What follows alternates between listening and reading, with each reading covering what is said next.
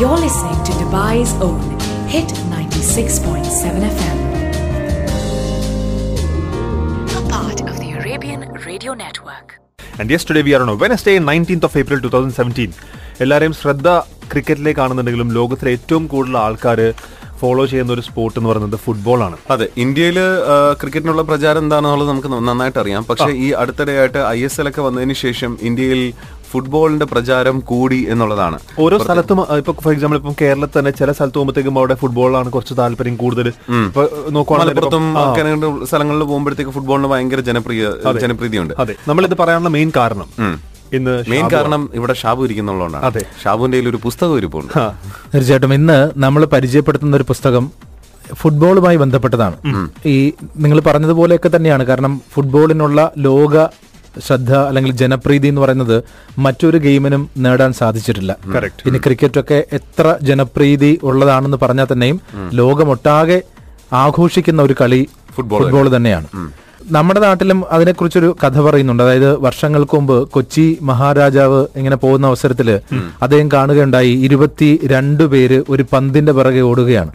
കൊച്ചി മഹാരാജാവ് ചോദിച്ചു പാവം ഇരുപത്തിരണ്ട് പേർക്കും കൂടി ഒരു പന്താണെങ്കിൽ എന്തിനാ ഇങ്ങനെ കഷ്ടപ്പെടുന്നത്? ഓരോരുത്തർക്കും ഓരോ പന്ത് കൊടു- കൊടുത്താൽ പോരായിരുന്നു. അദ്ദേഹത്തിന്റെ ഒരു സഹൃദയ മനസ്സാണ് നമ്മൾ കണ്ടത്. അപ്പൊ ഫുട്ബോളിന്റെ ഒരു രസകരമായ കഥ പറഞ്ഞു തുടങ്ങുന്നത് അവിടെ നിന്നാണ്. ഒരുപാട് കഥകളുണ്ട് ഫുട്ബോളിനെ സംബന്ധിച്ച്. നമ്മൾ ഇതിനു മുമ്പ് പെലെയുടെ ജീവിതത്തെ അടയാളപ്പെടുത്തുന്ന ഒരു പുസ്തകം പരിചയപ്പെടുത്തിയ സമയത്തും നമ്മൾ അദ്ദേഹത്തിന്റെ ജീവിതത്തിലുണ്ടായിട്ടുള്ള കുറെ അവിസ്മരണീയ മുഹൂർത്തങ്ങൾ പറഞ്ഞിട്ടുണ്ടായിരുന്നു. എന്നാൽ അതല്ലാതെ ഈ ഫുട്ബോളിനെ മൊത്തത്തിൽ വിശകലനം ചെയ്യുന്ന ഒരു കൃതിയാണ് ഉറൂഗയിലെ പ്രസിദ്ധ എഴുത്തുകാരനായ എഡ്വേർഡോ ഗലിയാനോ അദ്ദേഹം എഴുതിയ soccer in sun and shadow Big Breakfast Club. ഈ പണ്ട് പറയാറുണ്ട് അതായത് ഗോൾ അടിക്കണമെന്നുണ്ടെങ്കിൽ ഏറ്റവും നല്ലൊരു എളുപ്പമാർഗം എന്താന്ന് വെച്ച് കഴിഞ്ഞാൽ വളരെ ഈസിയാണ്. അതായത് രാവിലെ ഒരു ഏഴര മണിയാകുമ്പോഴത്തേക്ക് ഫുട്ബോൾ സ്റ്റേഡിയത്തിൽ പോയി കഴിഞ്ഞാൽ ആരും ഉണ്ടാവില്ല. ഗോളിയും ഉണ്ടാവില്ല ആരും ഉണ്ടാവില്ല. ഇഷ്ടംപോലെ വേണമെങ്കിൽ ഗോൾ അടിക്കാൻ ജോൺ ജോൺ പറഞ്ഞെടുത്ത് നമുക്ക് തുടങ്ങാം. അതായത് ഈ ഫുട്ബോളിന്റെ ചരിത്രം പറയുന്ന ഈ പുസ്തകത്തിനകത്ത് ഇദ്ദേഹം വളരെ രസകരമായിട്ട് എഴുതിയിട്ടുണ്ട്. അതായത് ഓരോന്നിന്റെ കളിയുടെ ചരിത്രത്തെക്കുറിച്ച് ഇങ്ങനെ പറയുന്നുണ്ട്. വലിയ ദീർഘ വിവരണങ്ങളൊന്നുമല്ല. വളരെ ചെറിയ ചെറിയ കുറിപ്പുകളാണ്. പക്ഷെ ആ കുറിപ്പുകൾക്കുള്ളിൽ ഒരു ഒരു ഒരു കളിയുടെ കാര്യം പറഞ്ഞു പോകുന്നതിന്റെ ഭാഷയിലല്ല അല്ലെങ്കിൽ ഒരു ഒരു നേരത്തെയൊക്കെ ഉണ്ടായിരുന്ന കളിയെഴുത്തിന്റെ രീതിയൊക്കെ ഇപ്പൊ മാറിയിട്ടുണ്ട്. ആളുകളെ കുറച്ചുകൂടി എന്റർടൈൻ ചെയ്യുന്ന വിധത്തിലാണ് നമ്മൾ കളികളുടെ തലക്കെട്ടുകൾ ഇപ്പൊ സ്പോർട്സ് പേജ് നോക്കിക്കഴിഞ്ഞാൽ രസകരമാണ്. അതൊരു കഥ വായിക്കുന്നത് പോലെയൊക്കെ നമുക്ക് വായിച്ചു പോകാൻ പറ്റും. അതുപോലെ ഒരു എഴുത്ത് രീതിയാണ് ഇദ്ദേഹം സ്വീകരിച്ചിട്ടുള്ളത്. അതായത് ഗോളിനെ കുറിച്ച് പറയുന്നുണ്ട്. ആദ്യത്തെ ഒന്ന് രണ്ട് പാരഗ്രാഫ് എന്ന് പറഞ്ഞു കഴിഞ്ഞാൽ ഒരു ഗോൾ. അതിനകത്ത് പറഞ്ഞിട്ടുള്ള ഏറ്റവും രസകരമായ ഒരു കമന്റാണ് ആണ്. അല്ലെങ്കിൽ കൗതുകമുള്ള ഒരു കമന്റ് എന്ന് പറഞ്ഞാൽ the goal is soccer's orgasm എന്നാണ്. അങ്ങനെയുള്ള ഒരു കമന്റിലൂടെയാണ് അത് ശരിക്കും പറഞ്ഞു കഴിഞ്ഞാൽ ഇദ്ദേഹത്തിന്റെ മാത്രമല്ല. ചില കമന്ററി കേട്ട് കഴിഞ്ഞാൽ നമുക്ക് തന്നെ അറിയാം. അതൊരു ഓർഗാസം പോലെയാണ് എന്ന് പറഞ്ഞിട്ടുള്ള കമന്ററികളുണ്ട് ഉദാഹരണത്തിന് ഒരുപാട് ഭ്രാന്തമായ കമന്ററികൾ നമ്മൾ കേട്ടിട്ടുണ്ട് ഫുട്ബോളിനെ സംബന്ധിച്ച്. ചിലപ്പോ ഈ ഗോൾ എന്ന് നീട്ടി വിളിക്കുന്നത് മിനിറ്റുകൾ നീണ്ടു നിൽക്കും. നമ്മൾ അവസാനം വിചാരിക്കും ഗോൾ എന്ന് പറഞ്ഞ ആൾക്ക് എന്തെങ്കിലും സംഭവിക്കുമോ? അതായത് ഒന്നര മണിക്കൂർ കഴിഞ്ഞു ആ ഗോൾ കണ്ടിന്യൂ ചെയ്ത് നമ്മൾ സത്യം പറഞ്ഞാൽ ഈ ആവേശം ഒരുപക്ഷെ ഇംഗ്ലീഷിനേക്കാൾ കൂടുതൽ ആവേശം ഉണ്ടല്ലോ. ചെറിയ അറബിക് പ്രസന്റേഴ്സ് ഉണ്ട്. നമുക്ക് കേട്ടു നോക്കിയാലോ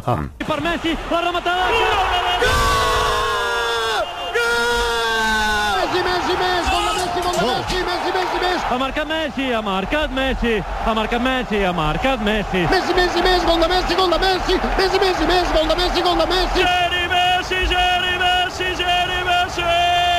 been a bit erratic this year. Magical. This one ah, drops in. And forget about it. It's ecstasy. Astonishing! This is not just a dream, it's a wet dream of orgasmic proportions. And this one deludes everybody. It seduces everybody in Real Madrid's fan club, that's for sure. This has got more curve, Stewart, than Jessica Rabbit on steroids. Take a look at this. Bobo anticipato, palla vagante, mette giù, recoba, il tiro, e gol, e gol, e gol, e gol, നമ്മൾ കരയാണെന്നുള്ളത് പക്ഷെ അദ്ദേഹം ഒരു goal അടിച്ച സന്തോഷം പ്രകടിപ്പിക്കുകയാണ്. അതൊന്ന് ആലോചിച്ച് നോക്കാം. അല്ല ഇത് ഇത് കേൾക്കുന്നവർക്ക് വളരെ വ്യക്തമായിട്ട് അറിയാൻ പറ്റും. അപ്പോൾ എത്ര ആവേശത്തോടു കൂടിയാണ് കമന്ററി ബോക്സിൽ ഇരിക്കുന്ന അവരുടെ പ്രതികരണം. അപ്പൊ അതിനേക്കാൾ ആവേശമായിരിക്കുമല്ലേ ആ ടീമിന്റെ ആരാധകർക്കുണ്ടാവും ഉണ്ടാവുക. അതുകൊണ്ടാണ് ഫുട്ബോൾ പലപ്പോഴും ഭ്രാന്തായിട്ട് മാറുന്നുണ്ട്. ഈ ഫുട്ബോളിൽ ഈ ഈ ആരാധകരുണ്ട് അല്ലെങ്കിൽ ഫനാറ്റിക്സ് ഉണ്ട്. അത് ഉറപ്പായിട്ട് നമ്മൾ ഒരുപാട് പ്രാവശ്യം കണ്ടിട്ടുള്ളതാണ്.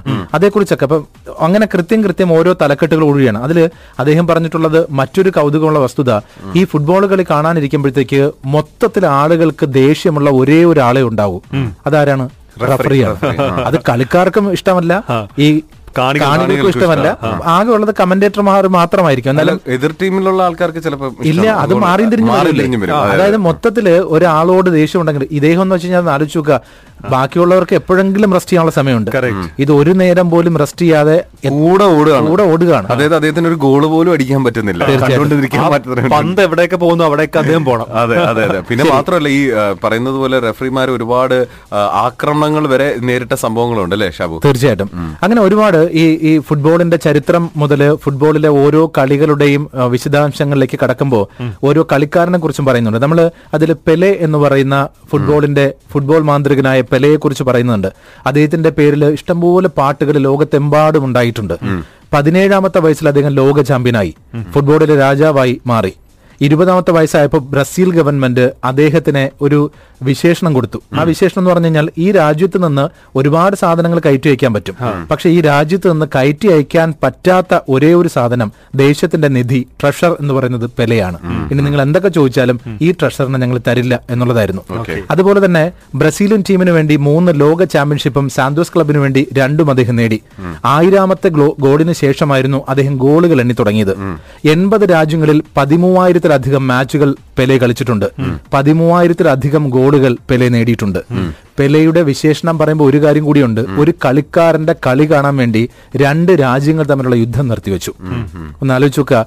നൈജീരിയയും ബയാഫ്രയും തമ്മിലുള്ള യുദ്ധം നടക്കുകയാണ്. ആ സമയത്താണ് ഇവിടെ കളി നടക്കുന്നു എന്ന് പറഞ്ഞപ്പോ എന്നാ പിന്നെ ഈ കളി കഴിഞ്ഞതിന് ശേഷം ആവട്ടെ യുദ്ധം. ചെയ്യാം. എന്ന് പറഞ്ഞു. അപ്പോൾ അത്രയും വിശേഷണമുള്ള ഒരു മഹാൻ. പെലെ എന്ന് പറയുന്ന ആളിനെ കുറിച്ച്. പെലെ മാത്രമല്ല അതിനുശേഷം വന്ന കളിക്കാരൊക്കെ ഉണ്ട്. അപ്പോൾ കളിക്കാരുടെ വിശേഷണങ്ങളുണ്ട്. അതുപോലെ തന്നെ അൽബേർ കാമു നമുക്കറിയാം എഴുത്തുകാരനാണ് ചിന്തകനാണ്. അൽബേർ കാമു യഥാർത്ഥത്തിൽ ആയിരത്തി തൊള്ളായിരത്തി മുപ്പതിൽ അൾജീരിയൻ യൂണിവേഴ്സിറ്റിയുടെ ഗോൾ കീപ്പർ ആയിരുന്നു യൂണിവേഴ്സിറ്റിയുടെ ഗോൾ കീപ്പർ അല്ലാതെ വലിയ ടീമിന്റെ ഒന്നും ഗോൾ കീപ്പർ ആയിരുന്നില്ല പക്ഷെ അദ്ദേഹം ഒരു ദരിദ്രനായ ബാലനായിരുന്നു ആ സമയത്ത് അല്ലെങ്കിൽ യുവാവായിരുന്നു ആ സമയത്ത്. എന്തുകൊണ്ട് അദ്ദേഹം ഗോൾ കീപ്പറായി തന്നെ നിൽക്കാൻ കാരണം എന്ന് വെച്ച് കഴിഞ്ഞാൽ ഫുട്ബോളിന് ഇഷ്ടമാണ്. ഇദ്ദേഹം നല്ല എന്താണ് ഓടിക്കളിക്കാൻ താല്പര്യമുള്ള ആളൊക്കെ തന്നെയായിരുന്നു. പക്ഷെ എന്തുകൊണ്ട് അദ്ദേഹം ഗോൾ കീപ്പറായിട്ട് നിൽക്കുന്നു എന്ന് വെച്ച് കഴിഞ്ഞാൽ ചെരുപ്പുകൾ പെട്ടെന്ന് ചീത്തയാവില്ലല്ലോ കാരണം ദരിദ്രനായിരുന്നു ചെരുപ്പുകൾ വാങ്ങിക്കൊടുക്കില്ല. മാത്രമല്ല അദ്ദേഹത്തിന്റെ അച്ഛൻ മരിച്ചതിന് ശേഷം അമ്മുമ്മയോടൊപ്പമാണ് താമസം. അവർ കുറച്ച് സ്ട്രിക്റ്റ് ആയിരുന്നു. ഈ ചെരുപ്പൊക്കെ മോശമാക്കി കൊണ്ടുവന്നു കഴിഞ്ഞാൽ എന്നും തല്ലും. ഇനി ഇതിന്റെ പേരിൽ കൂടി തല്ല് കിട്ടണ്ടെന്ന് വിചാരിച്ചിട്ട് ഗോൾ കീപ്പറായിട്ട് നിന്ന ആളാണ് അൽബേർ കാമു അങ്ങനെ ചെറിയ ചെറിയ കാര്യങ്ങളിലൂടെ പ്രത്യേകിച്ചും ഈ ഫുട്ബോൾ കളിക്കാർ ഒട്ടുമിക്ക ആൾക്കാരും ലോകത്തിന്റെ പ്രശസ്തിയിലേക്ക് എത്തിയ ഒട്ടുമിക്ക ആൾക്കാരും ദാരിദ്ര്യത്തിൽ നിന്ന് വന്നവരാണ്. അപ്പൊ നമ്മൾ മിക്കവരുടെ ജീവിതം എടുത്തു നോക്കി കഴിഞ്ഞാൽ അത് തന്നെയാണ്. ആ ദാരിദ്ര്യത്തിൽ നിന്ന് അവർ ഏറ്റവും വലിയ സമ്പന്നരായി മാറുകയായിരുന്നു. അതുകൂടി ഇദ്ദേഹം പറയുന്നുണ്ട്. ഈ കളി ആദ്യമൊക്കെ ഇതൊരു ആവേശമായിരുന്നു. അന്നത്തെ കാലത്ത് എന്ന് പറഞ്ഞു കഴിഞ്ഞാൽ കളി നടക്കുന്ന സമയത്ത് പൂജ്യം പൂജ്യം എന്നൊരു സ്കോർ ആരും ഉണ്ടായിട്ടില്ല. അതായത് കളിയിൽ ഗോൾ അടിക്കുക അതായിരുന്നു രസം അതായിരുന്നു വിനോദം. പക്ഷെ ഇന്നാണെങ്കിലോ അത്രയധികം സ്ട്രിക്റ്റ് ആയിട്ട് മാറി. കളിക്കാർ പരസ്പരം ഈ ഗോൾ കവാടത്തിൽ വന്ന് നിന്നിട്ട് ഗോൾ അടിക്കാതിരിക്കാൻ വേണ്ടി പരമാവധി ശ്രമിക്കുന്ന ഒരു കാര്യമായിട്ട് മാറി.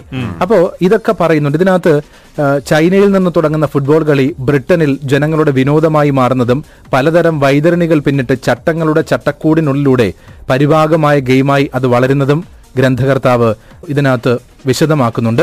ചൈനീസ് ഗെയിം ആണോ ഷാബു? അവിടെ നിന്നാണ് തുടങ്ങുന്നത്. ഇത് ഇതിനകത്ത് ഒന്ന് രണ്ട് പിക്ചർ വരെ കൊടുത്തിട്ടുണ്ട്. അതായത് ഈ ഗെയിമിന്റെ ഒരു ചരിത്രം പറയുന്ന കുറെ പിക്ചേഴ്സ് കൂടി കൊടുത്തിട്ടുണ്ട്. ഇനി നമുക്ക് ഒന്നുകൂടി പറഞ്ഞത് അവസാനിപ്പിക്കാം. അതായത് ആദ്യകാലത്ത് ലാറ്റിൻ അമേരിക്കയിലെ നമ്മുടെ ഇടതുപക്ഷ ചിന്താഗതിക്കാർ പറഞ്ഞു ഈ ഫുട്ബോൾ എന്ന് പറയുന്ന കളി നിരോധിക്കണം. അല്ലെങ്കിൽ ഇത് ഇത് വേണ്ട. കാരണം എന്തെന്ന് വെച്ച് കഴിഞ്ഞാൽ ഇത് പ്രജ്ഞയെ മയക്കുന്നതാണ്. നമ്മുടെ ഇന്റലിജൻസിനെയൊക്കെ മയക്കുന്നതാണ് ഈ കളി എന്ന്. അന്നത്തെ ഇടതുപക്ഷ ചിന്താഗതിക്കാർ വിചാരിച്ചതാണ്. എന്നാൽ ഇറ്റലിക്കാരനായ മാർക്സിസ്റ്റ് ചിന്തകനായ അന്റോണിയ ഗ്രാംഷി അദ്ദേഹത്തിന്റെ സമീപനം നേരെ വ്യത്യസ്തമായിരുന്നു. അദ്ദേഹം പറഞ്ഞു open air kingdom of human loyalty എന്നാണ് അദ്ദേഹം ഫുട്ബോളിനെ വിശേഷിപ്പിച്ചത്. ഒരു കാര്യം കൂടിയുണ്ട് ഈ പിന്നീട് കളി പൈസയ്ക്ക് വേണ്ടിയിട്ടുള്ള അല്ലെങ്കിൽ പണത്തിന് വേണ്ടിയിട്ടുള്ള കളികളായിട്ട് മാറിയപ്പോൾ ഈ കളിക്കാർ വെറും യന്ത്രങ്ങളായി മാറി എന്നുകൂടി ഇദ്ദേഹം പറയുന്നുണ്ട്. അതിന്റെ റീസൺ എന്താണെന്ന് വെച്ച് കഴിഞ്ഞാൽ പിന്നീട് ഈ ടെലിവിഷൻ വ്യൂവർഷിപ്പിലൂടെ കോടികളാണ് ഉണ്ടാക്കുന്നത്. അങ്ങനെ വന്നപ്പോൾ കളിക്കാരുടെ മാനസിക സ്ഥിതിയോ ശാരീരിക സ്ഥിതിയോ നോക്കാതെ ഈ ലൈറ്റിങ്ങിന് പാകമായ സമയത്ത് മാത്രം കളി നടത്തുക. നട്ടുച്ച സമയത്തായിരിക്കും. എന്തിനാന്ന് വെച്ച് കഴിഞ്ഞാൽ നിഴലുണ്ടാവില്ല. നട്ടുച്ച സമയത്ത് നല്ല വെയിലുള്ള സമയത്ത് അവർ കളിക്കണം. നിഴലുണ്ടായി കഴിഞ്ഞാൽ അത് ടി വിയിൽ അല്ലെങ്കിൽ ക്യാമറയ്ക്ക് അത് പകർത്തിയെടുക്കുക ബുദ്ധിമുട്ടാണ്. മാത്രമല്ല കാഴ്ചക്ക് അഭംഗി ഉണ്ടാകും അപ്പൊ വരുമാനം ഉണ്ടാക്കുന്ന കളി പിന്നീട് നിങ്ങൾക്കല്ല പ്രാധാന്യം. ഈ കളി കാണുന്നവർക്ക് പ്രാധാന്യം കൊടുക്കുന്ന അപ്പോൾ അന്ന് ജർമ്മൻകാരനായ ഗോൾ കീപ്പർ ഹാരോൾഡ് ഷുമാക്കർ പറഞ്ഞത് ഇങ്ങനെയാണ്. വിയർത്ത് വിയർത്ത് എന്റെ തൊണ്ട വരണ്ടു.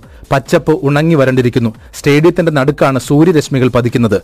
അത് ഞങ്ങളുടെ തലയിൽ വന്ന് വീഴുന്നു. യാതൊരു നിഴലുമില്ല. ടെലിവിഷന് ഇതാണത്ര ഉചിതമായിട്ടുള്ളത് എന്ന് സങ്കടപ്പെടുന്നവരുമുണ്ട് പിന്നെ മാത്രമല്ല ഒരു മുപ്പത് വയസ്സ് വരെയൊക്കെയാണ് ഫുട്ബോൾ കളിക്കാരുടെ പരമാവധി ലൈഫ് സ്പാൻ അപ്പോൾ അപ്പൊ ആ സമയത്ത് ഉണ്ടാക്കുന്നതാണ് ഉണ്ടാക്കുന്നത് അതിനുശേഷം പിന്നെ അവർ എന്താണെന്ന് വെച്ച് കഴിഞ്ഞാൽ കഴിഞ്ഞു. അപ്പോൾ അവരുടെ ജീവിതത്തെക്കുറിച്ചും അവരുടെ കളികളെക്കുറിച്ചും ഈ ഫുട്ബോളിനെ ഇഷ്ടപ്പെടുന്നവർക്കൊക്കെ വായിക്കാൻ രസകരമായ കുറെ അനുഭവങ്ങളുള്ളതാണ് പ്രത്യേകിച്ചും ഈ ഒരു പുസ്തകം. വിറൂഗുവൻ എഴുത്തുകാരനാണ് പ്രസിദ്ധ എഴുത്തുകാരനാണ് എഡ്വേർഡോ ഗലിയാനോ എഴുതിയത്. Soccer in sun and shadow എന്നാണ് ഈ പുസ്തകത്തിന്റെ പേര് the Boys Own. Hit 96.7 FM. A part of the Arabian Radio Network.